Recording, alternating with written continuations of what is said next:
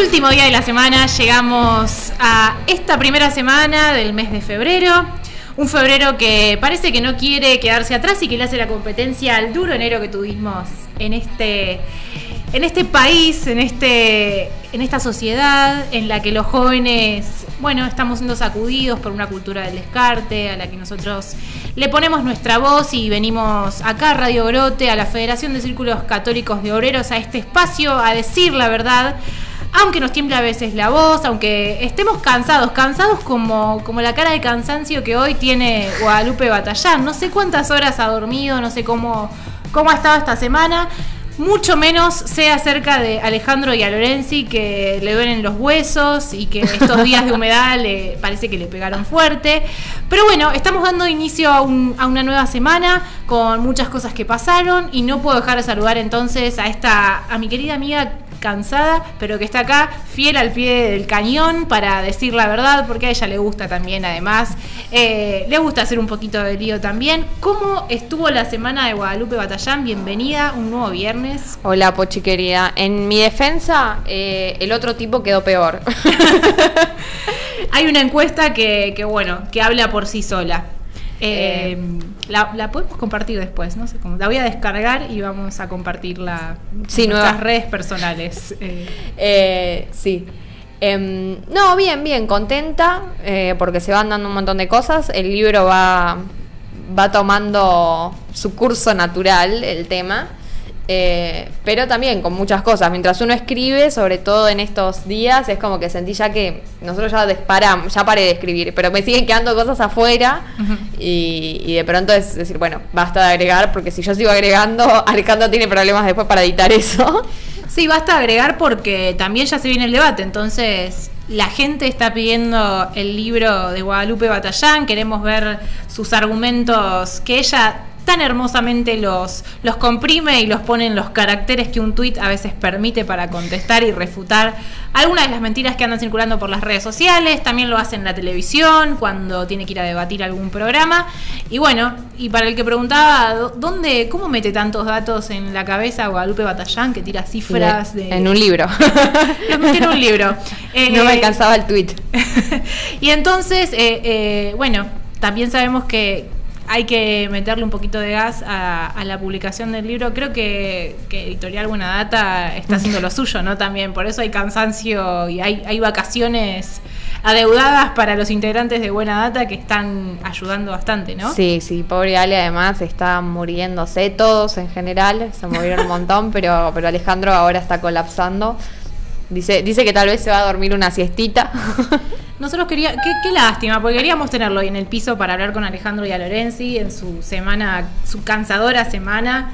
Eh, así que aprovechamos y desde acá entonces le agradecemos y le mandamos un saludo a nuestro productor estrella también. El que está ahí al pie del cañón, está de un lado al otro, está con su computadora que tiene, déjenme decir una, voy a revelar algo, ¿no? La computadora de Alejandro y a Lorenzi, que está detrás del contenido de Buena Data, que está ayudando en la edición, en los gráficos del próximo libro de Guadalupe Batallán, su primer libro que saldrá eh, en pocos días, podemos decir en pocas semanas, que ya será una realidad y estará en manos de todos lo que lo estamos esperando. La semana que viene ya vamos a tener una fecha precisa, sale tal día. Perfecto, me parece genial entonces que la semana que viene ya vamos a tener una fecha para anunciar y para ir guardando ese día. Eh, bueno, déjenme revelar mm, un dato curioso. Se nota que, los integrantes de Buena Data investigan realmente, que pasan horas y horas detrás de sus computadoras, porque el teclado de la notebook de Alejandro y está gastado y el mouse también. Eh, así que además de unas vacaciones vamos a hacer todo lo posible para que en este 2020 Buena Data renueve esa notebook con la que él edita absolutamente todo. Algunas cosas de producción también como las que tendremos este programa que, bueno, que anduvieron pasando algunas cosas, que mm, nuestro presidente estuvo en París reunido con estudiantes, hizo algunas declaraciones en relación también al aborto, ¿no? Sí, sí, sí, hermosas declaraciones la de Alberto. Bueno, sin ir más lejos, lo, decía el miércoles a la tarde, el presidente confirmaba eh, en plena gira, eh, recordemos que estuvo con, Macron, que, el presidente eh, en esta gira que hizo por Europa, donde también la semana pasada estuvo con el Papa Francisco, hubo mucha polémica y, mucho, mucho ruido en torno al tema del aborto, que lejos de desmentirlo, lo ha confirmado y en esta reunión declaró que, bueno, que iba a mandar rápidamente un proyecto eh, para terminar, dijo con la penalización del aborto y para que las mujeres puedan abortar en cualquier hospital público. Hay, hay ahí algunos, algunos audios o, refrescar un poco las palabras de, nuestro presidente, eh, que estaría bueno que escuchemos para que también nosotros refresquemos un poco lo que ha sido esta semana, en donde, bueno, con Siempre hablamos de las noticias impresentables de la semana. Creo que la noticia o, la confirmación por ahí que esperábamos era esta. Eh, Alberto Fernández lo dijo, no lo dijo en nuestro país, lo dijo eh, en París, lo, explicó detalladamente, se refirió refirió al tema del aborto, se refirió desde el punto de vista también penal y, bueno, y decía lo siguiente, recordémoslo, eh, para poder analizarlo. El problema es que todo aborto se vuelve clandestino. En la clandestinidad el riesgo de vida y el riesgo de salud de la mujer se potencia. Entonces, el problema es más agudo de acuerdo a la clase social. Ahí escuchábamos entonces que bueno, que se refería al problema del aborto como, como al aborto clandestino, ¿no? Como estos eufemismos de los que se hablan de que el aborto es una tragedia, en eso creo que ya no hay nadie que, no esté de acuerdo con eso. Eh, sin embargo, eh, omiten hacer referencia a que el aborto es una tragedia, algo por lo que ninguna mujer debería pasar y algo por lo que el Estado, por lo que nuestros gobernantes deberían trabajar para evitar y para erradicar de una vez por todas. Sin embargo, en su propia declaración, el presidente hablaba del aborto como un supuesto, como algo que ya existe, que no se trabajará para que deje de existir, sino que por el contrario se trabajará eh, en su legalización. Eh, y esta es, es, la primera premisa, digamos, en la que vemos cómo realmente no se atienden los problemas de fondo que tenemos en materia de salud pública, que tenemos las mujeres, eh, los problemas de nuestra sociedad también, ¿no? Y los que derivan en, en, bueno, en muchas veces un jefe que obliga a una empleada a abortar, eh, en un hombre también a veces que obliga a una mujer a abortar y que son también el colmo y la paradoja de, un discurso del que el feminismo, podemos decir, se llena la boca hablando, pidiendo aborto, pidiendo la legalización y termina siendo incluso funcional. Hay un grupo que se llama Feminismo de la Nueva Ola que, siempre desenmascara eh, esta, esta cruda realidad, de que en realidad pedir la legalización del aborto para institucionalizar esta, esta situación de desamparo y de abandono en la que se mata una vida y se destruye otra, es también eh, una muestra de, ignorancia sobre, las verdaderas prioridades de salud pública, sobre lo que las mujeres estamos necesitando, sobre lo que necesitamos en nuestros hospitales, sobre lo que necesita en definitiva nuestra sociedad y sobre los problemas de fondo que se deben atender eh, desde el Estado, desde el Poder Ejecutivo y por supuesto desde el Poder Legislativo, que son quienes tienen que encargarse de, legislar y de promover y hacer leyes eh, y políticas públicas que sean efectivas realmente a las necesidades y acordes a las necesidades que tiene una sociedad. A Lupe no le cayó bien lo que dijo Alberto Fernández. Veo su cara. No, no, y además, eh, justo ahora estaba buscando los datos exactos, ¿no? Pero ¿de dónde sacará Alberto que la mayor cantidad de mujeres que abortan eh, son humildes, ¿no? Porque si revisamos los datos de eh, los abortos ocurridos en el 2018, acá no los tenemos separados por causas, ¿no? Pero de los 35 abortos totales entre espontáneos e inducidos, 17 fueron en Buenos Aires y otros y otros eh, de los cuales 14 fueron en partidos del aglomerado del Gran Buenos Aires, tres en la ciudad de Buenos Aires y después tenemos uno en Córdoba, uno en Corrientes, uno en Chaco, que es no sabemos si es inducido o espontáneo, uno en San Juan, mm, uno en Tucumán y creo que ahí termina. Es a lo que es, las provincias más pobres, eh, Chaco, Formosa, o no presentan abortos, o bueno, uno de 35 realmente no es muy grande. Eh, y, o sea, no, sé de dónde sacará ese dato de que las que más abortan son las mujeres humildes, sobre todo también cuando tuvimos en el 2018 y en el 2019, sobre texto del debate del aborto, eh, las manifestaciones de mujeres, de personas que trabajan con la gente humilde, de mujeres humildes, como puede ser Lorena Fernández, la representante de la Villa 31, que fue a hablar al, al Congreso, es decir, inchequeable, ¿no? Como, como, como, todo, como viene siendo todo en este en esta última militancia, inchequeable. Bueno, hay, algunas encuestas, incluso que se han hecho durante el 2018. Hay una de la consultora Isonomía, en la que incluso se habla y se demuestra que quienes, quienes más a favor estaban de la legalización del aborto eran personas de una clase social media o alta, con, incluso con estudios completos. También muestra que había más hombres que estaban a favor del aborto que incluso mujeres, lo cual es una paradoja también, una muestra de que también el aborto es funcional a ese machismo que el feminismo intenta combatir lo que quiere tirar, ¿no? Como dicen también. Y en relación a eso y en relación a las mujeres pobres, si incluso nos quedáramos con la ciudad autónoma de Buenos Aires, que es donde estamos nosotros, que son los lugares que recorremos y que son los lugares también desde donde nosotros nos comprometemos con aquellas mujeres que viven en situación de vulnerabilidad, porque es, es nuestro espacio, digamos, es acá donde estamos, en la ciudad de Buenos Aires y en el conurbano de nuestra provincia.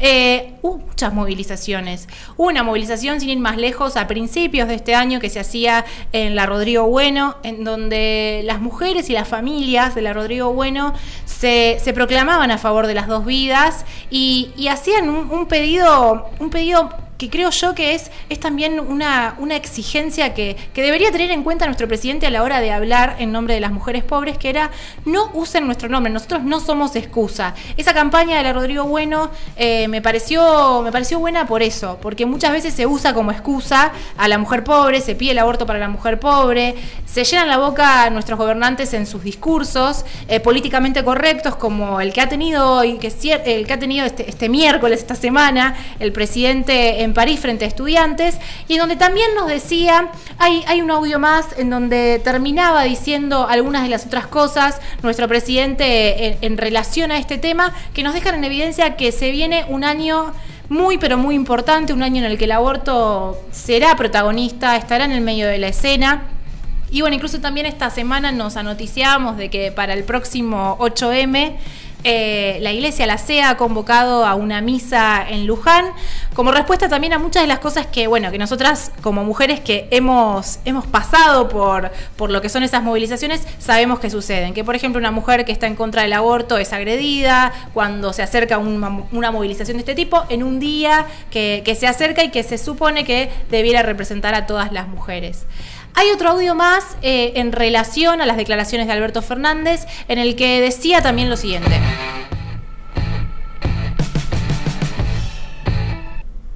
Lo voy a hacer, mandar una ley que termine con la despenalización del aborto y permita la atención de cualquier aborto en un centro público. No quedan dudas entonces de que, o sea, ya no, no, no hace falta Creo que no hace falta más eh, sacar conjeturas o hacer especulaciones acerca de cuándo entrará en debate o no el proyecto de legalización del aborto. Lo que sabemos es que la decisión política se sostendrá. Eh, si algo si algo se le puede destacar a esta desgracia, podemos llamar, o, a este acontecimiento que nos tiene obviamente en alarma, es que, bueno, que tenemos un presidente muy decidido a cumplir su palabra, su promesa de campaña, que eh, era impulsar la legalización del aborto y que era hacer todo lo posible, y que incluso también eh, ha tenido, ha recibido algún ayudín eh, de alguna organización internacional, ¿no, Lupe? Sí, sí, este, ¿cuándo fue? ¿Miércoles, martes? El martes, me parece. El martes salió una noticia de eh, Amnistía Internacional de eh, Mariana Belsky, que es la directora ejecutiva, si mal no recuerdo, eh, de la organización, sugiriendo estrategias para poder legalizar el aborto. Pero estas sugerencias iban nada más y nada menos dirigidas ¿no? a, al Poder Ejecutivo. ¿Cómo se podía hacer para presionar al legislativo o, eh, digamos, entorpecer en cierto sentido la votación, ¿no? Eh, con eh, mecanismos no muy, no muy democráticos.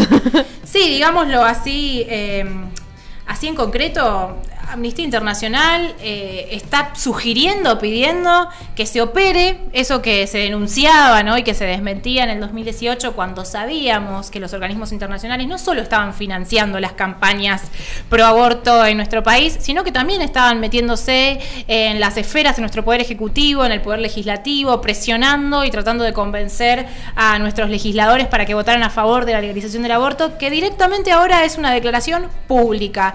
Algo absolutamente repudiable para quienes eh, respetamos y queremos que se respete nuestro derecho, que es vivir en una democracia, ¿no? En donde también tenemos un sistema de división de poderes y no debiera suceder este tipo de cosas, ni siquiera debiera darse lugar a que haya este tipo de declaraciones. Te, leo fragmentos, ¿no? Eh, la negociación que diseña el gobierno federal podría ordenar a los legisladores oficialistas díscolos. Los más reticentes podrían ausentarse y los más laxos votar a favor.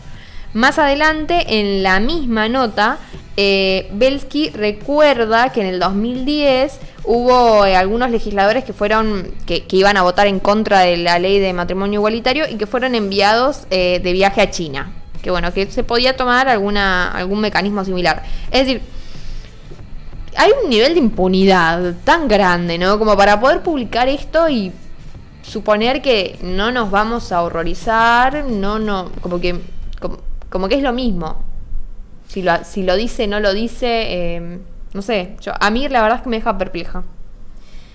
Bueno, eh, hay, hay algunas, algunas sugerencias. Hay una nota de opinión que me pareció muy buena publicada también esta semana en relación a este sorprendente hecho, ¿no? En el que Amnistía sugiere la presión eh, publicada por Claudia Peiró en, el portal Infobae de Noticias, en donde incluso se habla de que mm, la sugerencia es que se falsee la voluntad popular, es, es en crear esto eh, que vemos que está haciendo también un poco parte de la convocatoria que está haciendo la campaña para, a favor del aborto, para legalizar el aborto en Argentina, el próximo 18 de febrero, sin ir más lejos, eh, donde tienen una consigna que es que la ley se aprueba en la calle con, este tipo de campañas tan sucias, es como finalmente se confunde a la sociedad, como se confunden los grandes medios y como en definitiva se nos confunde también a nosotros, creo, los jóvenes, eh, que vemos este tipo de noticias, que vemos este tipo de, convocatorias, este tipo de movilizaciones, como será la del 18 de febrero, en donde la campaña nuevamente lance su,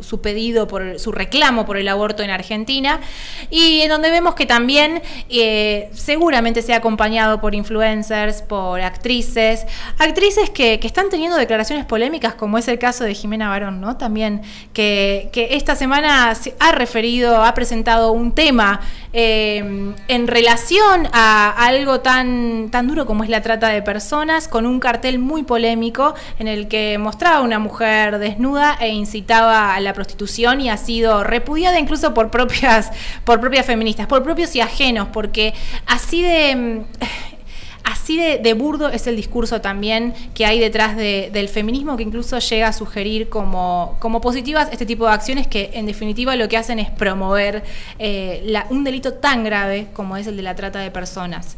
Eh, esperemos que el 18 tengan la decencia de, tener cuidado al menos en el uso de las palabras, algo que sabemos que no va a suceder y que probablemente también Jimena Barón se haga eco del, nuevo pedido de aborto y esta nueva convocatoria. Eso seguro, y te digo, no, no sorprende para nada las, manifestaciones a favor de la, digamos, de la legalización de la prostitución, ¿no?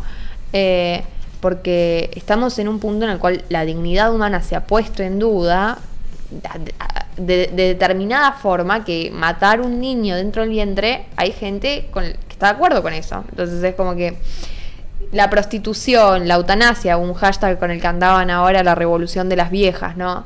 Eh, que es algo que volvió a tomar el alquiler de vientres, todos estos son temas que teniendo el aborto en el escenario no son graves. Absolutamente.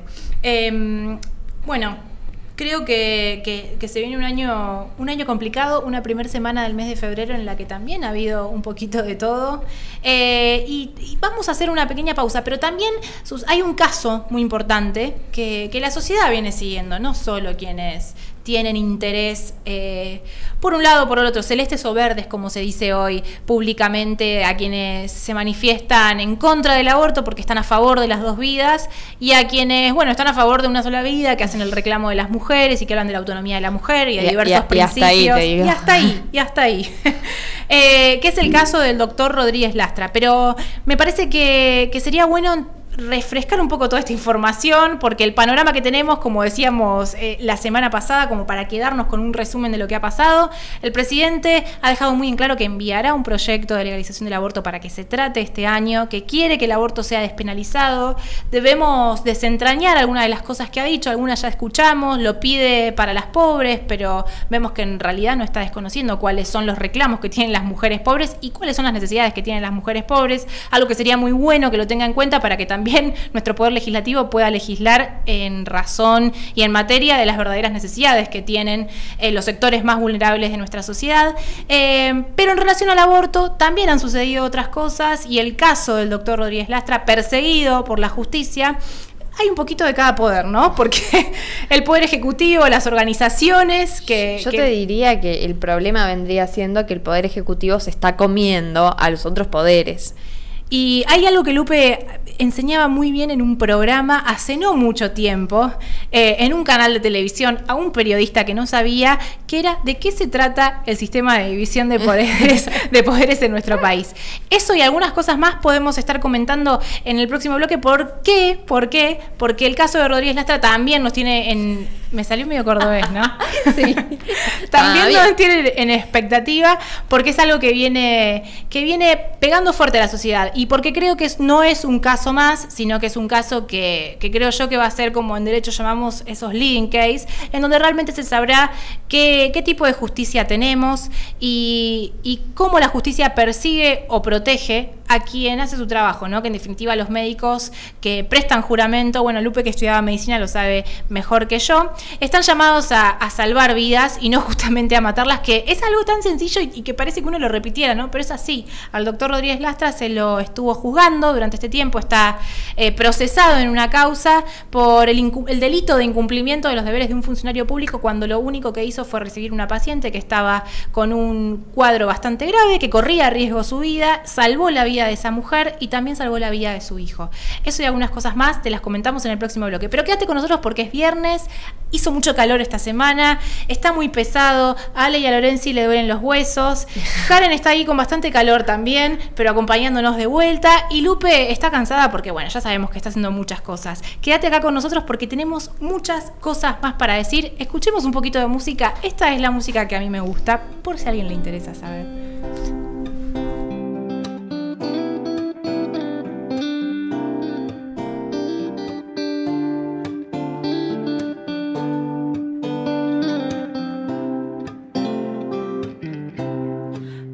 contarte canto. Quiero que sepas cuánto me haces bien, me haces bien, me haces bien.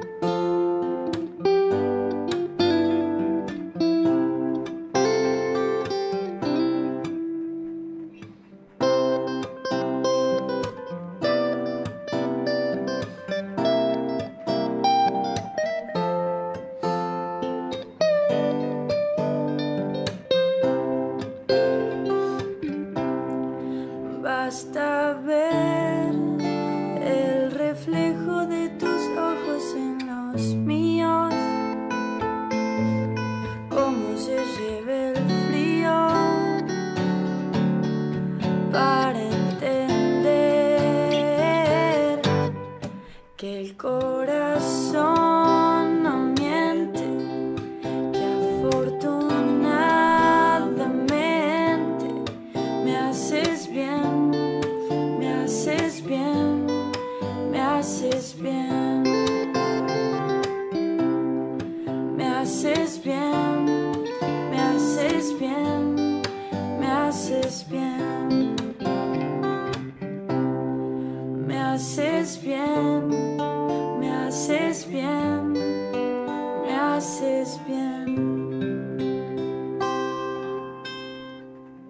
Aunque te tiemble la voz, seguinos en Instagram.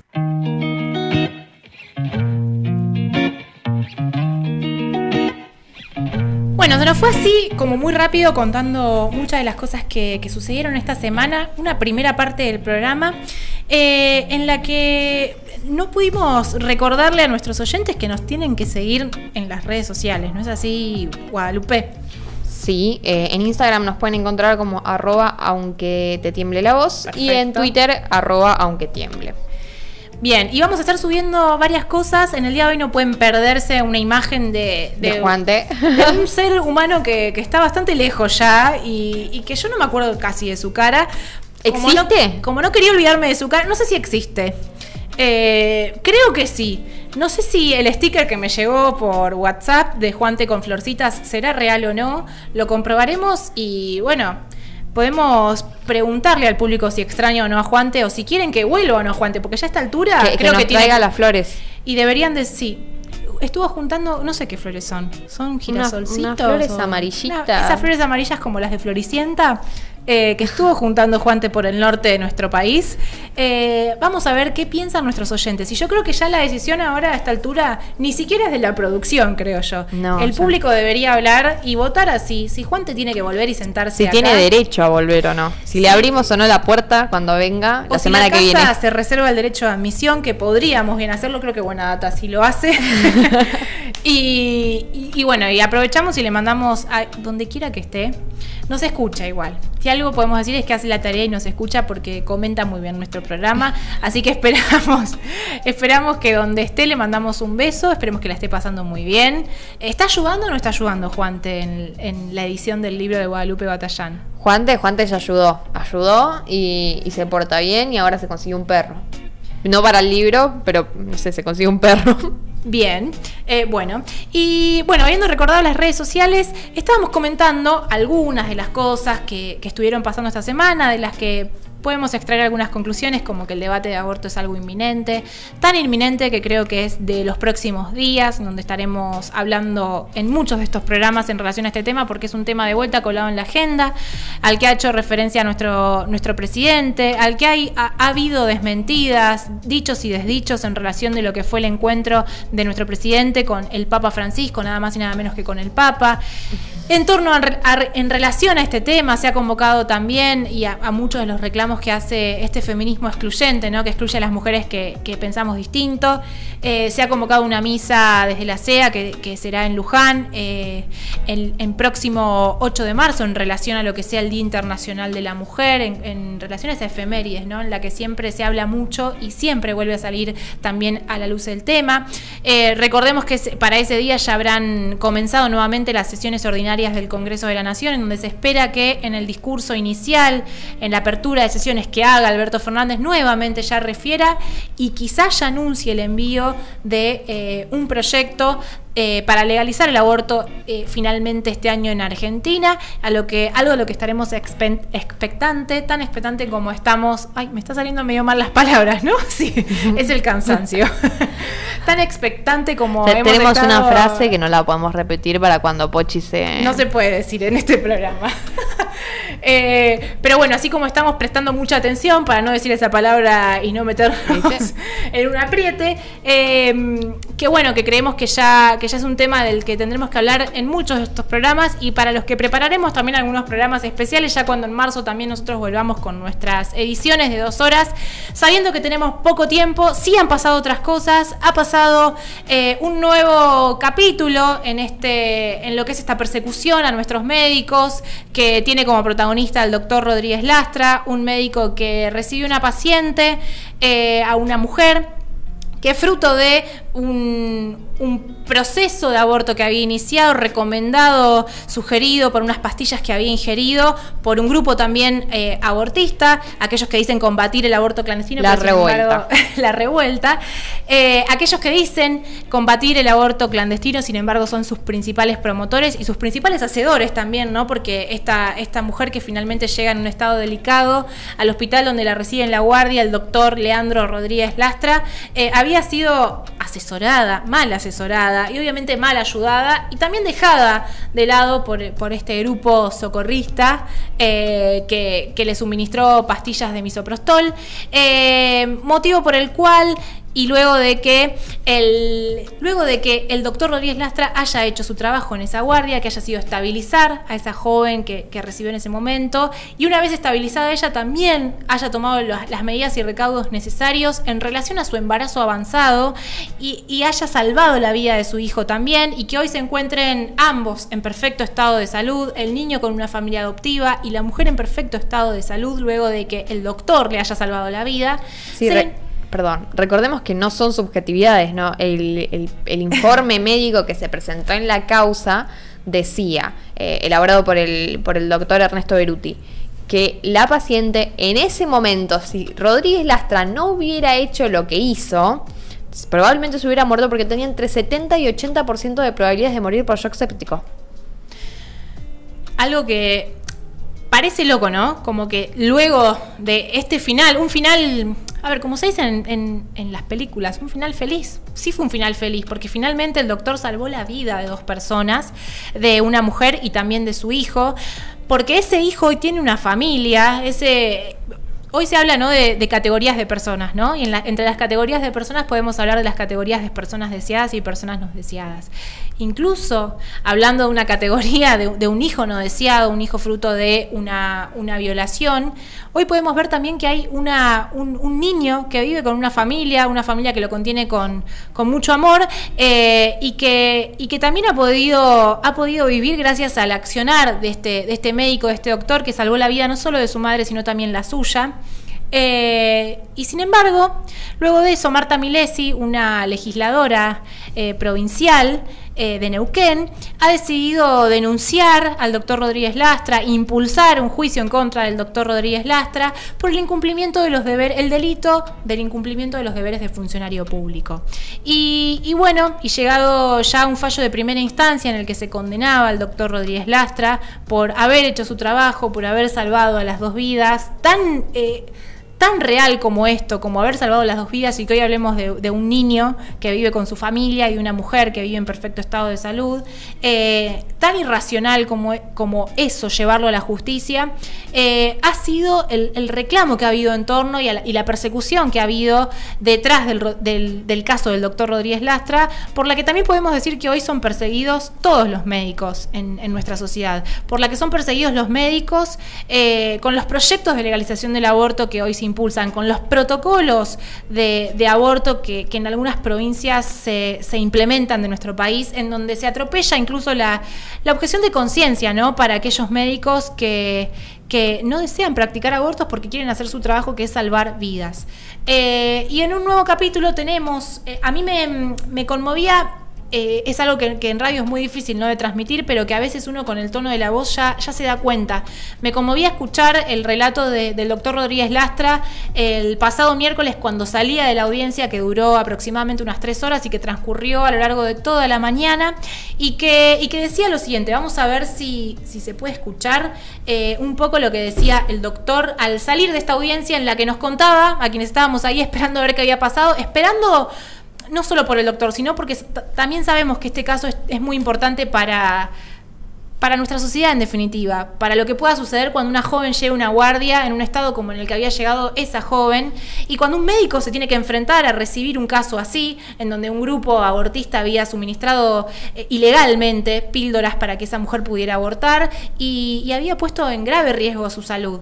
Eh, frente a esto, hoy los médicos tienen una paradoja, ¿no? El caso de Rodríguez Lastra es un caso que está latente en la sociedad por eso, porque persigue a nuestros médicos, porque persigue a nuestro sistema de salud también, en donde vemos en definitiva que se intenta imponer el aborto como, como una obligación en definitiva, a, nuestros médicos y como una contradicción muy grande al juramento hipocrático que hacen eh, los médicos, que es nada más ni nada menos que prometer que van a dedicar su labor, que van a empeñar su, su voluntad en tratar de salvar a todas las vidas eh, que tengan posibilidad de- de- de hacerlo, que tengan en sus manos, ¿no? A todos aquellos casos que ellos eh, tengan que curar. Y que en el arte, en esta profesión que es el arte de curar, el arte de salvar vidas, hagan justamente su trabajo.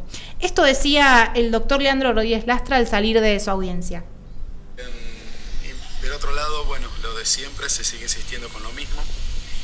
El fiscal volvió a insistir con que yo debía haber matado a ese niño, textuales palabras, eh, cuando recibí a la paciente eh, para llevar a cabo el, deseo de la paciente, confundiendo deseo con derecho. Eh, pero bueno, insisto, las miradas parciales y las miradas ideologizadas llevan a este, este tipo de, errores y cuando son acompañados con, con presiones políticas llevan injusticias. Así que confío en Bueno, esto era lo que, lo que repasaba con una cara, yo quiero como transmitir la cara que tenía en este video, hizo un video, ¿no? El doctor Rodríguez Lastra, porque, porque, nada, porque a Leandro le, escriben, creo que como nosotros, muchos jóvenes, muchas personas interesadas en poder dar una mano, en ayudar, en este caso, que, que está en manos de la justicia, eh, y que es absurdo que esté en manos de la justicia, es absurdo que se haya judicializado el caso de alguien que lo que hizo fue salvar dos vidas.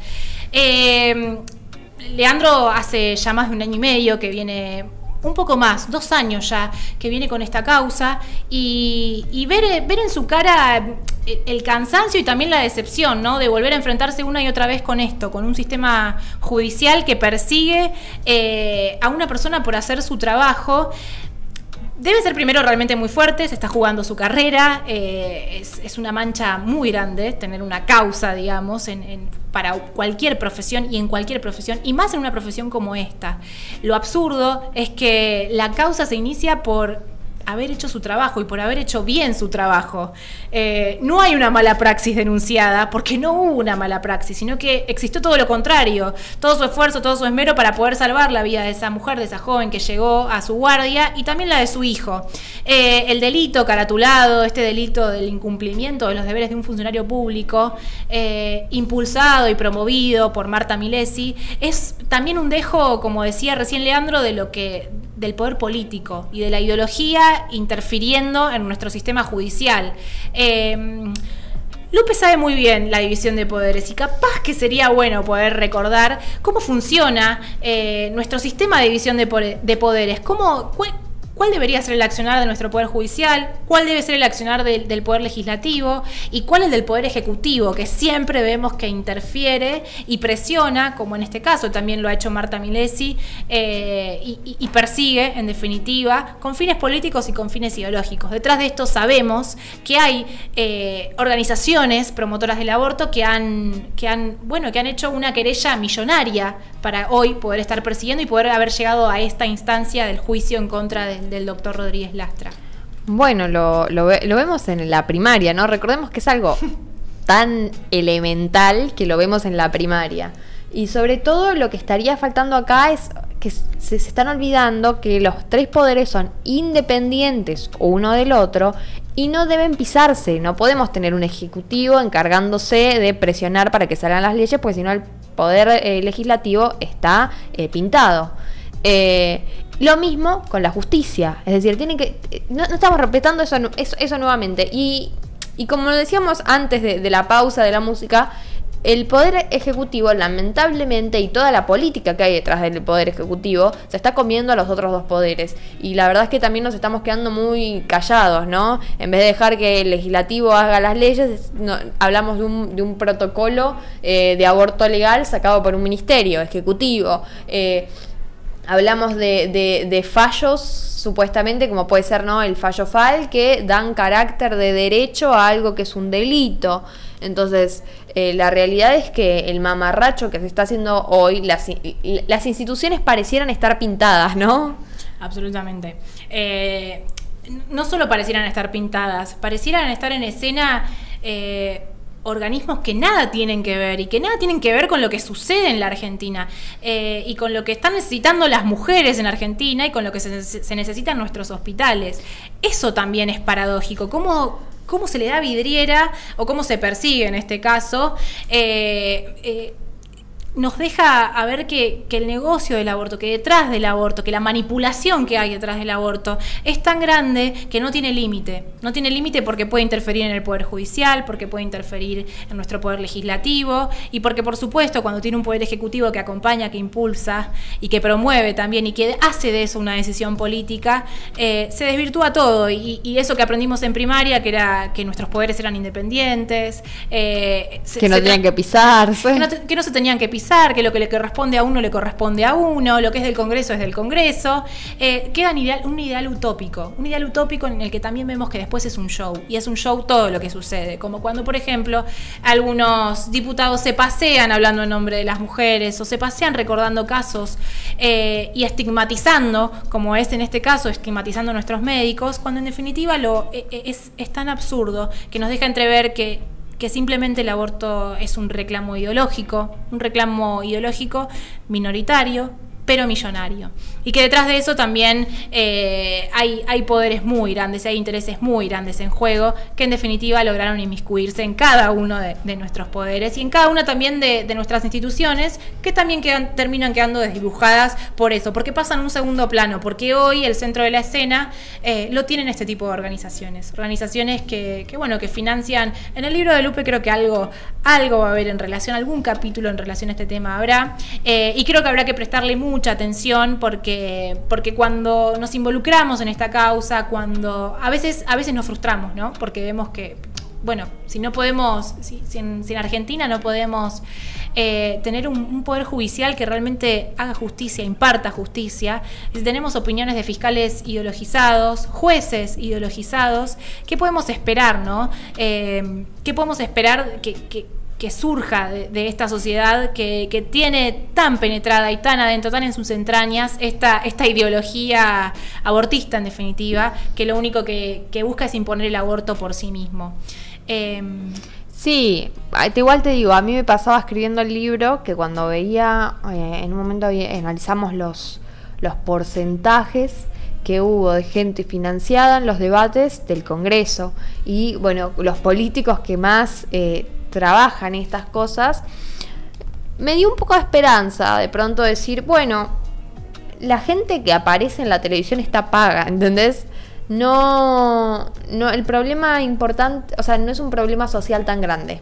No tenemos a la sociedad perdida, como nos quieren hacer creer, que ellos son la mayoría, sino que cuando uno está diciendo, estoy luchando contra un poder financiero, lo que estoy viendo es el poder económico que tenemos ahí no es la sociedad argentina. Y eso para mí resultó bastante esperanzador.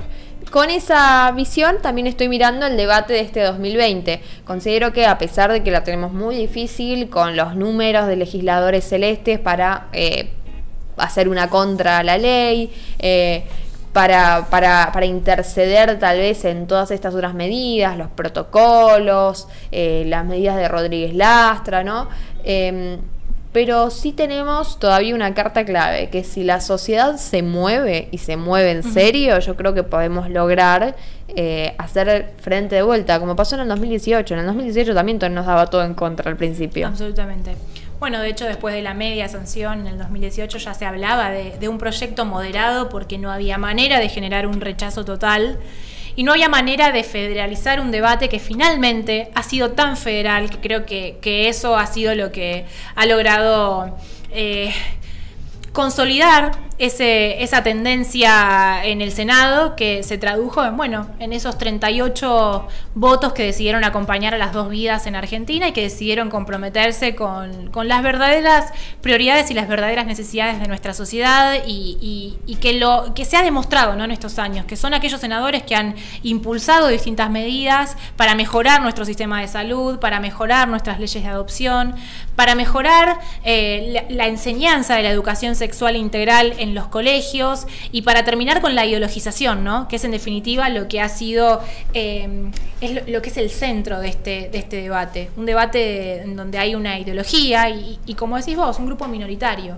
Porque cuando uno se sienta y conversa eh, y cuenta experiencias de la realidad, de qué es lo que está sucediendo en los barrios más vulnerables, de qué es lo que sucede con las mujeres y con las jóvenes hoy en día, sobre todo aquellas que están en situaciones de vulnerabilidad e incluso vulnerabilidad extrema, vemos también que, que las soluciones en definitiva tienen que ser más humanas.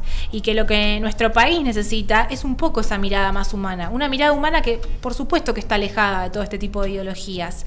Eh, y que este tipo de ideologías nunca van a ir a acompañar esas verdaderas necesidades porque no les interesa acompañar las verdaderas necesidades que tienen eh, las personas en nuestra sociedad y que y por las cuales debieran velar cada uno de los poderes, ¿no? Eh, la, la defensa eh, de una persona como el doctor Rodríguez Lastra, que vemos que ha sido tan perse- ha, ha sido perseguido hasta por los medios locales, el doctor Leandro Rodríguez Lastra. Por eso yo creo que eh, desde nuestro lugar como jóvenes, habiendo conocido muy de cerca este caso, y, e incluso no comiendo mal, no comiéndonos algunas mentiras que salían en los grandes medios, hemos Sí, podido. Yo me acuerdo un titular de página 12 sobre el caso de Rodríguez Lastra que decía un violador de la ley como héroe nacional. Y, y bueno, y es ese falso relato, el mismo relato construido en relación, en torno a la legalización del aborto, y es el que condena a Rodríguez Lastra, es el que promueve la legalización del aborto, es el que confunde a los jóvenes en los colegios. Sí, porque en definitiva quieren hacer que el hombre que salva las dos vidas, que hace real la propuesta que venimos eh, defendiendo, que sea el violador, que sea el, el antiderechos, que sea el retrógrado, que sea, que sea todo lo que está mal. Absolutamente. Bueno, eh, esto, todo, solamente esto ha sucedido en esta semana. Y todo esto eh, son los temas sobre los cuales nosotros queremos profundizar a lo largo del año con entrevistas. Eh, el doctor Leandro Rodríguez Lastra ha llegado hace, hace muy poquitas horas a, Buenos Aires, eh, con lo cual hoy no, no, no vamos a conversar con él, pero no no va a faltar oportunidad. ¿Por qué? Porque quedan 10 días para saber definitivamente qué es lo que sucederá con este caso. ¿Qué pasará con la justicia? Si se comprobará que, que, bueno, que tenemos un sistema judicial absolutamente ideologizado y en donde el sistema de poderes es simplemente algo que quedó en el manual y que aprendimos en la primaria eh, y algo que no se respeta ni se cumple en nuestro país. Lo sabremos en, pocos días, en los días que tiene la justicia para tomar una decisión. Una decisión que puede dar un giro también en esta causa en la que ha sido perseguido por hacer su trabajo, quizás una cuota de racionalidad. Eh, que, que, arregle todo el daño que, que, vino causando realmente, ¿no? Porque la, la decisión del juez eh, es desastrosa. Yo lo pienso realmente y digo, ¿cómo podemos... Si yo fuera ese juez, ¿Con qué, ¿Con qué cara puedo decirle a un niño de 2, 3 años que debe estar teniendo, ¿no? Que su vida fue un delito. Que su vida, su vida es, un delito. es un delito. O sea, a mí me da vergüenza realmente.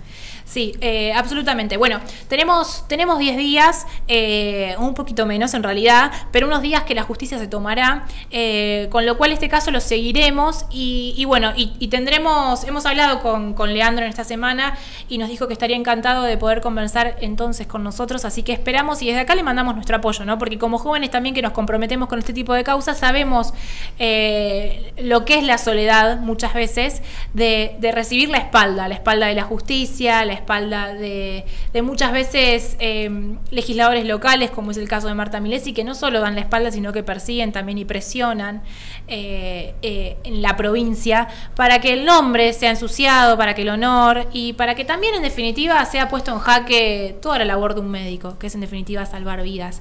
Esto ha sido lo que ha pasado en esta semana, se viene el debate de aborto, son perseguidos los médicos que salvan vidas, algunas de las cosas que suceden en nuestro país.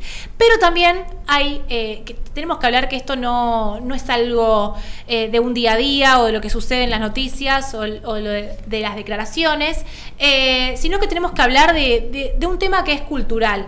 Un tema cultural eh, en torno al cual nosotros venimos, venimos también hablando, dando nuestro pensar y sobre todo que nos involucra a los jóvenes, que es el llamado, mal llamado creo yo, lenguaje inclusivo o la ideologización del lenguaje.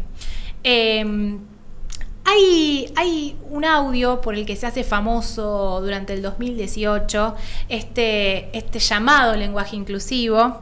Eh, Lupe quizás conoce un poco más desde, dónde proviene este audio. Escuchémoslo para recordar y para iniciar así un, tema de debate que queremos traer a la mesa porque nos parece muy importante también estar informados sobre esto que es en definitiva una batalla cultural. Diputados que están indecises Wow. la gente recordará, ¿no? A... Les diputados indecises. No, esa, no. esa joven del Pellegrini creo que era la presidente del centro de estudiantes del, de la Escuela Superior de Comercio Carlos Pellegrini eh, en el 2018 en un debate, va, una nota con, uh -huh. con Feynman, un móvil con Feynman. En, en, vivo con Feynman, nada más y nada menos que con Feynman. A Feynman, ¿le vas a decir eso? Vemos, o sea, nos causa gracia, ¿no? Lo vemos y nos, nos reímos de lo ridículo que es. Eh, y escuchamos algunas declaraciones o, frases cliché en relación al mal llamado lenguaje inclusivo, como es una moda pasajera, son ridículas, es ridículo escuchar eh, hablar así, se quieren hacer los rebeldes. Eh, un, gran artículo que repasábamos para traer este tema a la mesa de buena data en la prensa, escrito por Carlos Lorenzi y Miriam Mitrese, del cual recomendamos su lectura, comenzaba con el llamado a la reflexión sobre que algunos siguen pensando que el lenguaje inclusivo es solo una moda y es solo un chiste y es solo algo que, bueno, que causaba gracia o que pegaba con algunas frases y quedó. Eh, en la primera reflexión de, de, esa nota se hablaba de que es mucho más que eso y que a veces por subestimarlo dejamos también que, que, ingrese y que penetre en algunos estratos, en algunos lugares de la sociedad, como por ejemplo incluso nuestro Poder Judicial, como hablábamos recién, en donde hay fallos hoy que se escriben en lenguaje inclusivo. Coincido con, con, Buena Data en que es mucho más que eso, es mucho más que una moda pasajera. Si, si, hacemos un repaso cronológico de esta cultura del descarte puesta en modismos en nuestro lenguaje que suenan hasta graciosos, como el caso de, de esta joven, mm. eh, que se creía muy rebelde probablemente, podemos recordar el comienzo del uso con la arroba, ¿no? que se impuso hasta en el entorno virtual. Eh, sin embargo, la letra E llega como la novedad, llega como lo gracioso, llega como lo que podemos escuchar y reproducir incluso acá en la radio. Es como una arroba 2.0 porque tiene sonido, porque es de lectura fácil y porque se impone rápidamente en el, vocabulario que está fundamentado en lo que llaman un enfoque de género. Si nos detenemos a pensar un segundo en cuánto vale una palabra, podemos hablar de que el, el, lenguaje es definido por la RAE como la facultad que tiene el ser humano de expresarse y comunicarse con los demás a través del sonido articulado o de otros sistemas de signos. Es la misma RAE la que se ha encargado en varias oportunidades de rechazar la ideologización del lenguaje y este mal llamado lenguaje inclusivo. Eh, el problema es confundir la gramática con el machismo, dijo Darío Villanueva, eh, director de la RAE, ante numerosas solicitudes que se le hacían en razón de si sería eh, formalmente incluido por la RAE o aceptado por la RAE este nuevo modismo que es el lenguaje inclusivo. Eh, la comunicación es una necesidad que tenemos los seres humanos, eh, una necesidad que, es, tan esencial para, nuestro existir, para nuestra propia naturaleza, como el aire, como el agua, como el alimento. Y la palabra es el fundamento esencial. Eh, es tan importante la palabra que no, lo que no puede nombrarse no existe. A todo lo que existe le ponemos un nombre, lo llamamos de una manera eh, y lo aprendemos. Existe porque fue nombrado. Hay profesiones que se dedican a estudiar la palabra. Eh, hay, existe el arte eh, de, de, estudiar nuestro lenguaje y la manera que tenemos los seres humanos de comunicarnos entre nosotros. Por eso es que a través de la palabra comunicamos y por tanto las palabras tienen un valor. Un valor tan grande que nos permiten comunicar la verdad. Sin embargo, sabemos que en este mundo de la relativización de todo y de la relativización de la verdad, la palabra es usada muchas veces para tergiversar significados y desviar. Hay eufemismos que, bueno, que, en algunos libros ya muy bien se han desmitificado. Ahora me acuerdo de, del libro de Agustín Laje, pero eufemismos, como por ejemplo decir interrupción eh, del embarazo a lo que es el aborto. Interrumpir algo que no se puede interrumpir porque es algo que se detiene es un eufemismo. Y estos eufemismos eh, vemos que son la utilización de la palabra como algunos aliados de la ideologización de nuestro lenguaje. Es decir, no solo la E, la E es algo más, es algo que ha sido novedoso. Pero la ideologización del lenguaje existe y está presente en nuestros tiempos y en nuestra generación hace mucho tiempo. Y esta ideologización del lenguaje no tiene solamente la E, tiene este tipo de eufemismos, tiene la re- relativización eh, y nos tiene que tener atentos. ¿Quiénes son los más vulnerables a ser parte de la ideologización del lenguaje? Nosotros, los jóvenes. Por supuesto, como siempre, los jóvenes, los utilizados, los que somos funcionales a muchas de estas ideologías perversas que intentan meterse en nuestra cultura.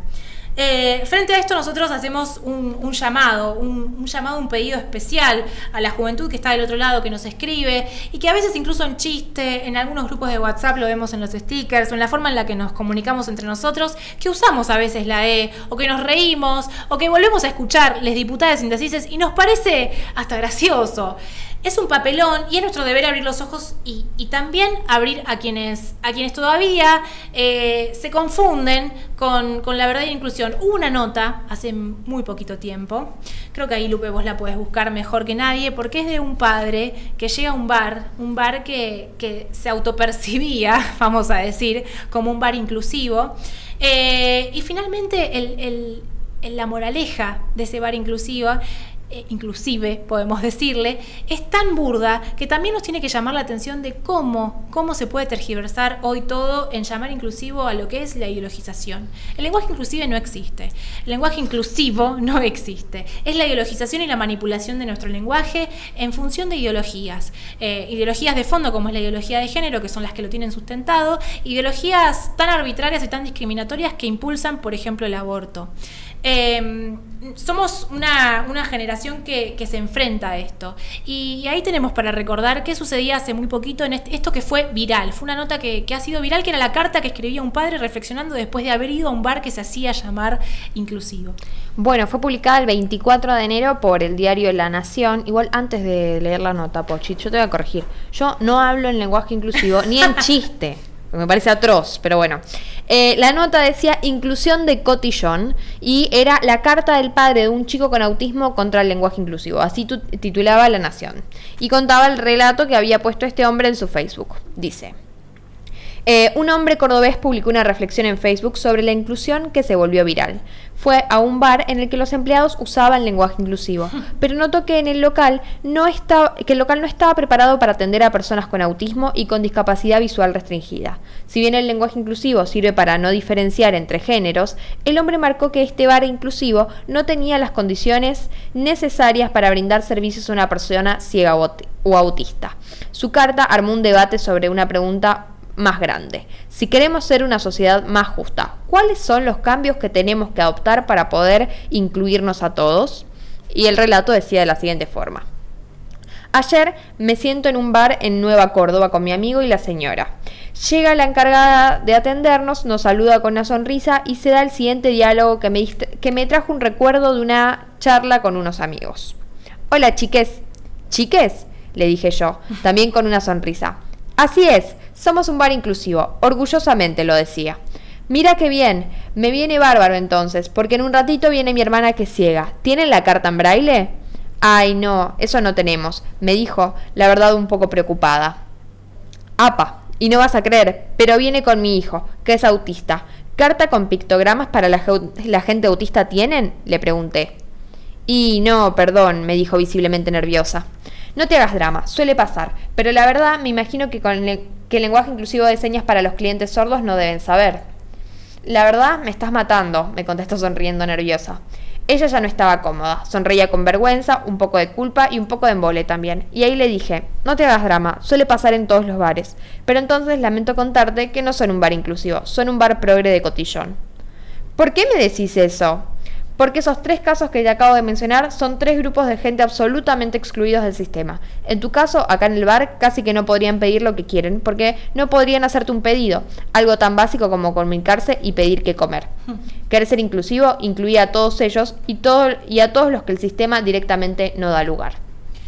A mí me llamó mucho la atención, primero lo, lo viral que ha sido esta carta, bueno, incluso ha sido publicada eh, en grandes medios como La Nación, el- ha sido levantada, empezó una carta como una publicación de Facebook, ¿no? Donde descargo. contaba la experiencia que había tenido en este bar que mal se hacía llamar eh, inclusivo. Es nuestro deber abrir los ojos, decía, y, y también abrirlos. Nosotros somos la generación que se enfrenta a esta batalla cultural que nos tiene que unir para tirar de una vez por todas a esta cultura del descarte que esconde un negocio que desnuda un, un extremo individualismo donde lo último que le importa es la dignidad de la persona. Nosotros, desde este programa, en donde tratamos de decir la verdad, aunque a veces la voz tiemble, usaremos la palabra con responsabilidad y compromiso para comunicar la verdad y para no callar más. Y así llegamos al final de este viernes, en donde finalmente hablamos de este tema que lo teníamos pendiente desde algunos Hace como programas. tres programas que queríamos hablar de esto, pero, pero, no, nos había lugar. dejaban. Los- acontecimientos. los sucesos de la semana no nos dejaban en estos programas tan cortos que tenemos. Pero así nos despedimos. Esperamos que tengan un gran fin de semana, que estén preparados, que estén atentos, que investiguen acerca de estos temas, que abran, salgan a abrir los ojos por ahí, como tratamos de hacer nosotros también, y que no se callen más. Si este programa les ha servido de inspiración, nos alegra porque ha cumplido con su objetivo. Y recuerden que nos pueden seguir en nuestras redes sociales, en Instagram, aunque te tiemble la voz, en Twitter, aunque tiemble, y le mandamos los saludos a quienes se los tenemos que mandar. Y obviamente el programa dedicado a quien tiene que ir. Hablas. Nos salió hasta en corito. Le mandamos un saludo entonces a Karen, que ha estado en la operación técnica todo el programa como siempre. Eh, a Alejandro y a Lorenzi, a quien le deseamos que tenga muy pronto vacaciones y que algún fin de semana largo lo pueda usar para descansar. Y a Juante, que en algún lugar del país nos está escuchando como todos los viernes y que bueno, dejaremos ahí entonces la encuesta que corra y que nuestros oyentes hablen acerca de si lo extrañamos o no lo extrañamos, vuelve o no vuelve, nos reservamos el derecho a admisión o no. Esto ha sido eh, todo por hoy, nada más ni nada menos. Esperamos encontrarnos el próximo viernes con alguna buena noticia también. Seguramente ya empecemos a traer testimonios de lo que también los jóvenes estamos haciendo para poder tirar de una vez por todas esta famosa y tan odiada por nosotros cultura del descarte. Un saludo, Lupe, y vamos a, a intentar descansar. ¿Qué va a hacer el fin de semana? Escribir. No, eh, no, no sé si escribir, pero seguir dedicándome a, a que este libro salga. Bueno, yo voy a tocar el ukelele si me queda algo de voz. Les mandamos un beso y nos vemos entonces el próximo viernes a las 7 de la tarde.